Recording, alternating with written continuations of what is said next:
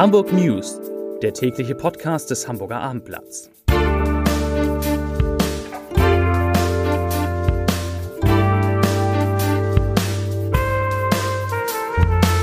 Herzlich willkommen. Mein Name ist Lars Heider und heute ist der erste Tag in der Corona-Krise, in der man wieder in einem Restaurant essen gehen darf. Und natürlich waren wir, war mein Kollege Uli Gastorf, genauer gesagt, Chefreporter des Hamburger Abendblatts, heute essen und habe mal getestet, wie die Stimmung da ist. Und lasst euch, lassen Sie sich überraschen, es sind ganz schön viele Leute heute essen gegangen. Das ist eines der Themen in diesem Podcast. Weiter geht es darum, wie denn nun der Betrieb in den Hotels läuft. Auch die lassen sich einiges einfallen, damit wieder Gäste kommen. Wir sprechen darüber, dass der Handelskammer das Geld ausgibt. Der Hamburger Handelskammer geht das Geld aus. Das UKI will 6000 Kinder auf Corona testen und Berühmte Autoren protestieren gegen den Norddeutschen Rundfunk. Was dahinter steckt, am Ende des Podcasts. Jetzt aber erstmal, wie immer, drei Nachrichten in aller Kürze von meiner lieben Kollegin Kaya Weber. Nachricht Nummer 1. Hamburgs Luftfahrtindustrie in der Krise. Die Corona-Krise trifft die Luftfahrt stark und damit auch den Standort Hamburg. Mehr als 41.000 Menschen arbeiten bei Airbus, der Lufthansa Technik und am Hamburger Flughafen. Außerdem gibt es ein dichtes Netz von rund 300 Zulieferbetrieben. Wir haben über Nacht mehr als ein Drittel unseres Geschäfts verloren, teilte Airbus-Chef Guillaume Faury seinen Mitarbeitern mit. Airbus drosselt die Produktion seiner A320-Maschinen von 60 auf 40 monatlich. Einige Abteilungen in Finkenwerder arbeiten bereits kurz. Airlines verlieren stündlich Millionenbeträge. Ohne staatliche Hilfen werden sie schwer durch die Krise kommen. Die Lufthansa Technik mit Werft am Hamburger Flughafen bearbeitet noch Aufträge der Bundesregierung für neue Jets. Hamburgs Luftfahrtindustrie erwirtschaftet einen jährlichen Umsatz von mehr als 5 Milliarden Euro. Damit ist Hamburg der weltweit drittgrößte Standort der zivilen Luftfahrtindustrie nach Seattle und Toulouse. Nachricht Nummer 2. Olympiastützpunkt wird modernisiert. In den kommenden vier Jahren soll sich das Erscheinungsbild des Olympiastützpunktes Hamburg-Schleswig-Holstein, OSP, grundlegend ändern. SPD und Grüne haben sich auf den umfangreichen Aus- und Umbau des Standortes im Stadtteil Dulsberg geeinigt. Ein Haus der Athleten soll mit einem Hotelbetrieb kombiniert werden. Das Beach Center, die 2019 eingeweihten Handball und Judo sowie die Schwimmhalle bleiben erhalten. Der Rest wird nach und nach abgerissen. Das Sportinternat an der Nordschleswiger Straße wird nach Fertigstellung des OSPs geschlossen. Während der Bauphase soll der Sportbetrieb halbwegs normal weiterlaufen. Dies verursacht zusätzliche Kosten. Dieses Leuchtturmprojekt ist unser Bekenntnis zum Leistungssport und zum Stadtteil Dulsberg, sagte Sportsenator Andi Grote. Für die Umsetzung gründet die Stadt eine neue Sparte der Gebäudemanagement Hamburg Sport GmbH. Wann genau der Umbau abgeschlossen ist und wie teuer er insgesamt wird, ist offen. Die 13 Olympiastützpunkte in Deutschland sind Serviceeinrichtungen. Sie bieten Spitzenverbänden Trainingsmöglichkeiten, medizinische Versorgung und Beratung. In Hamburg wird unter anderem Badminton, Beachvolleyball, Hockey und Rudern trainiert. Nachricht Nummer 3.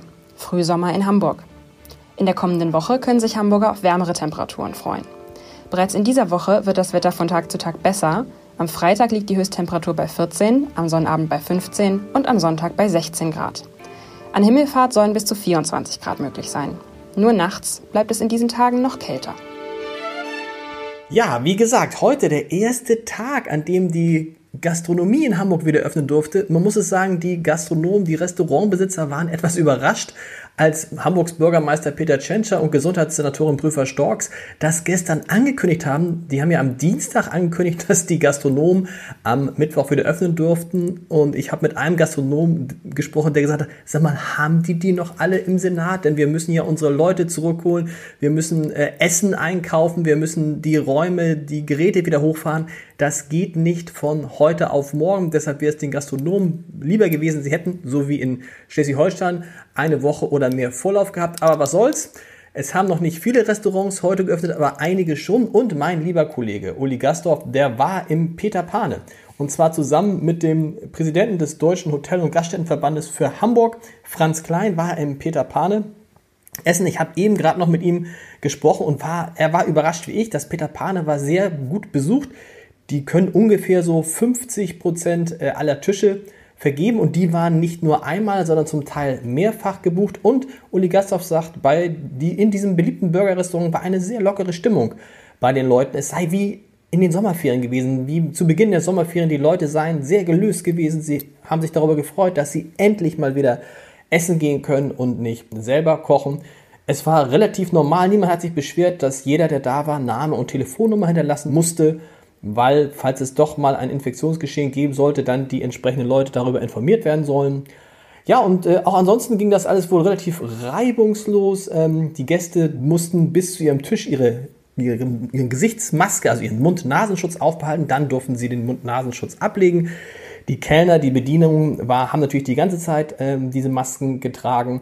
Es gab 1,50 Meter Abstand, übrigens nicht nur zwischen den Tischen, sondern auch in der Herrentoilette, so erzählte mir Uli Gastorf, hing über den Urinalen ein Schild, bitte 1,50 Meter Abstand halten. Ja, hoffe, dass das niemand dort falsch verstanden hat. Aber wie gesagt, die Gastronomie, es funktioniert und was mich so ein bisschen überrascht, die Leute gehen gleich wieder richtig viel hin. Hoffentlich bleibt das so. Von den Restaurants zu den Hotels, die haben ja gestern auch erfahren, dass sie heute wieder öffnen dürfen. Allerdings dürfen sie maximal 60 Prozent ihrer Zimmer vergeben. Wir haben uns mal umgehört, wie sieht das so aus? Und auch da, erstaunlich, äh, erzählt der Direktor des Zeithotels in der Innenstadt, dass sehr, sehr viele Buchungen gerade fürs Wochenende reinkommen, dass die also relativ viel zu tun haben. Im Zeithotel dürfen sie 178 von 106 Zimmern vermieten und dort kann man sich das Frühstück jetzt aufs Zimmer liefern lassen für einen Aufpreis von 5 Euro. Frühstück ist ja so ein Thema.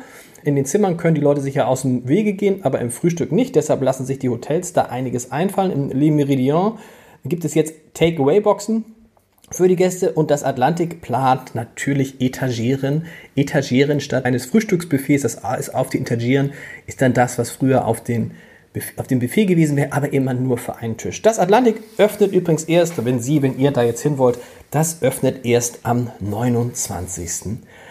Mai wieder. Wo wir gerade bei Corona sind. Es wird jetzt nicht immer nur um Corona gehen, das werden Sie, das werdet ihr erleben. Es wird nicht immer nur um Corona gehen in diesem Podcast, aber natürlich immer mal wieder.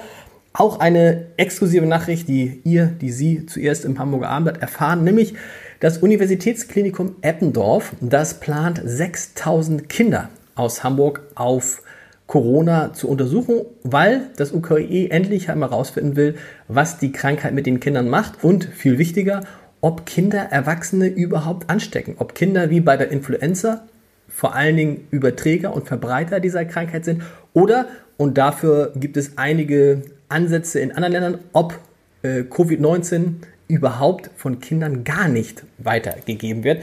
Das will man überprüfen.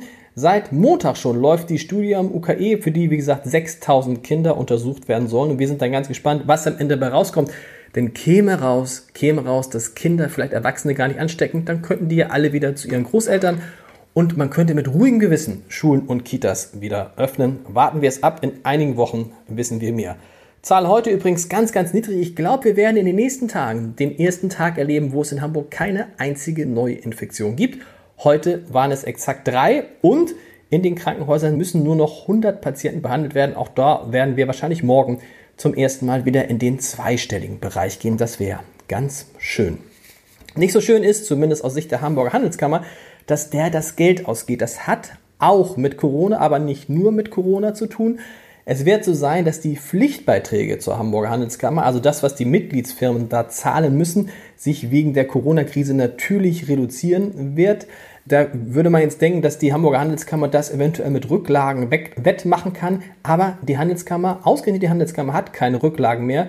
Die, die noch da waren, das waren so 20 Millionen Euro, wurden in den vergangenen Jahren an die Mitglieder zurückgezahlt. Wir erinnern uns, das war eines der Versprechen der sogenannten Kammerrebellen, die zwischenzeitlich in der Handelskammer das Sagen haben. Die haben die Rücklagen aufgebraucht und die neue Führung unter der Leitung von Norbert Aus und Astrid Nissen-Schmidt steht jetzt da ohne Rücklagen und sie muss damit rechnen, dass die Beiträge in diesem Jahr natürlich angesichts der Corona-Krise deutlich niedriger ausfallen werden. Das ist deshalb so entscheidend, weil die Einnahmen der Handelskammer zu 80 Prozent aus diesen Beiträgen kommen. Was tun? Notfalls, sagt, Frau, äh, sagt Astrid Nissenschmidt, muss die Handelskammer halt Kredite aufnehmen, aber nicht mehr als 40 Millionen Euro. Was übrigens die Kammer auch noch drückt, das ist eine ganz interessante Zahl, sind die Pensionsverpflichtungen. Die Handelskammer hat Pensionsverpflichtungen in Höhe von 89 Millionen Euro. Und wenn man diese Zahl hört, dann kann man äh, Astrid Nissen-Schmidt nur zustimmen, die sagt, die Vorgänger in der Rolle vom Präses und Vizepräses haben dem, der neuen Führung der Handelskammer ein schweres Erbe hinterlassen, 89 Millionen Euro. So, und ganz zum Schluss, ganz zum Schluss müssen wir über den Norddeutschen Rundfunk sprechen in diesem Podcast. Anfang der Woche ist ja bekannt geworden, dass der NDR in den nächsten Jahren 300 Millionen Euro sparen will, sparen muss, vor allen Dingen am Personal. Frei werdende Stellen sollen nicht wieder neu besetzt werden. Aber, und das sorgt jetzt für Aufregung, auch Deutschlands älteste Büchersendung, das Bücherjournal mit Julia Westlake, die soll eingestellt werden. Und dagegen gibt es jetzt Protest von vielen prominenten Autoren. Ola Hahn ist dabei, Regula Fenske, Kirsten Boje, die frisch gebackene Hamburger Ehrenbürgerin Rocco Schamoni, der Verleger Florian Illis, aber auch Hamburgs Altbürgermeister Klaus von Donani. Sie haben in einem offenen Brief an NDR-Intendant Joachim Knut geschrieben, dass sie mit Entsetzen die Ankündigung äh, wahrgenommen hätten, dass das Bücherjournal eingestellt werden soll und fordern ihn auf, diese Entscheidung doch noch einmal zu überdenken. Ja. Und wir denken nicht lange, sondern wir hören uns morgen wieder. Selbe Stelle, selbe Welle. Bis dann. Tschüss.